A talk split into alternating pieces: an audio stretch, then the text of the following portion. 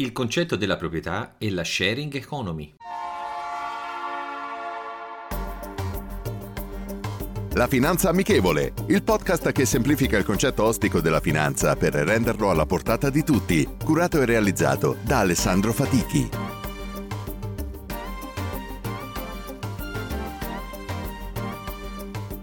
Benvenuti ad un nuovo episodio della Finanza Amichevole. Stiamo attraversando un periodo di forti cambiamenti per quanto riguarda le nostre vite. Uno di questi cambiamenti riguarda il concetto della proprietà e della sharing economy, cioè l'economia della condivisione. L'economia della condivisione è esattamente all'opposto del concetto di proprietà. Semplificando questo concetto, utilizzo un bene o un servizio, gratuito o a pagamento, quando ne ho la necessità.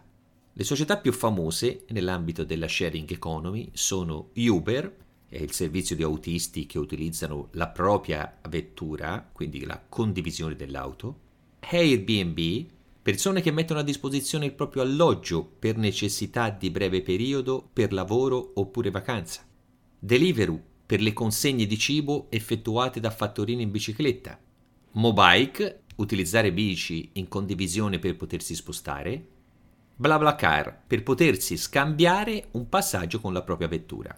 Da aggiungere tutti i servizi relativi al noleggio auto, furgoni, computer, fondi per depositare merci, uffici per svolgere le proprie riunioni o incontri di lavoro e tanti altri.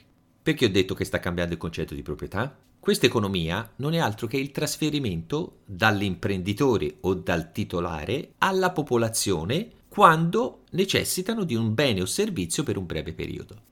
Come abbiamo analizzato in molti episodi, con il corso dei decenni è cambiata molto la nostra vita, sia dal punto di vista lavorativo che dalle abitudini e stili di vita. I nostri nonni e i nostri genitori, generalmente, hanno vissuto sempre nello stesso luogo e facendo sempre gli stessi lavori per tutta la loro vita. Adesso siamo più mobili in tutti i sensi.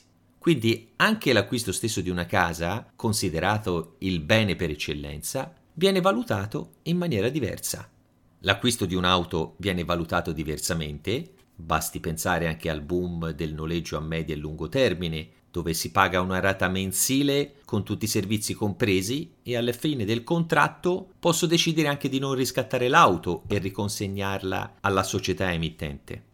Se analizziamo le tendenze negli Stati Uniti, che poi vengono seguite anche dal resto del mondo, il concetto di affitto sta prendendo maggiormente piede rispetto al concetto di proprietà effettuare spese che rientrano nelle proprie disponibilità attuali senza effettuare investimenti a lungo termine superiori alle nostre disponibilità.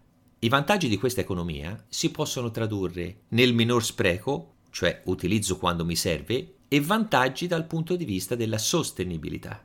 La sharing economy viene vista negativamente per quanto riguarda i posti di lavoro, come lo stesso la tecnologia e l'intelligenza artificiale, in quanto lo sharing stesso li sta riducendo.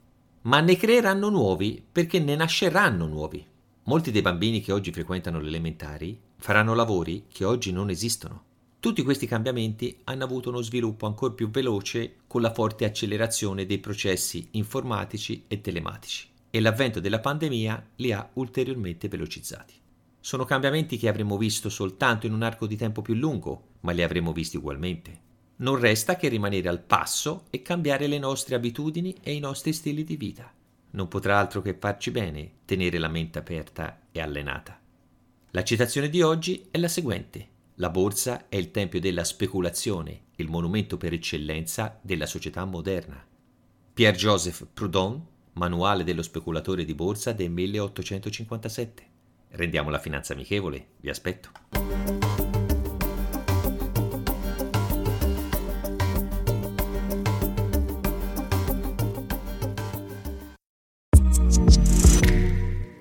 Segui i podcast di Voice sulla tua app di podcast preferita. E se sei un utente Prime, ascoltalo senza pubblicità su Amazon Music.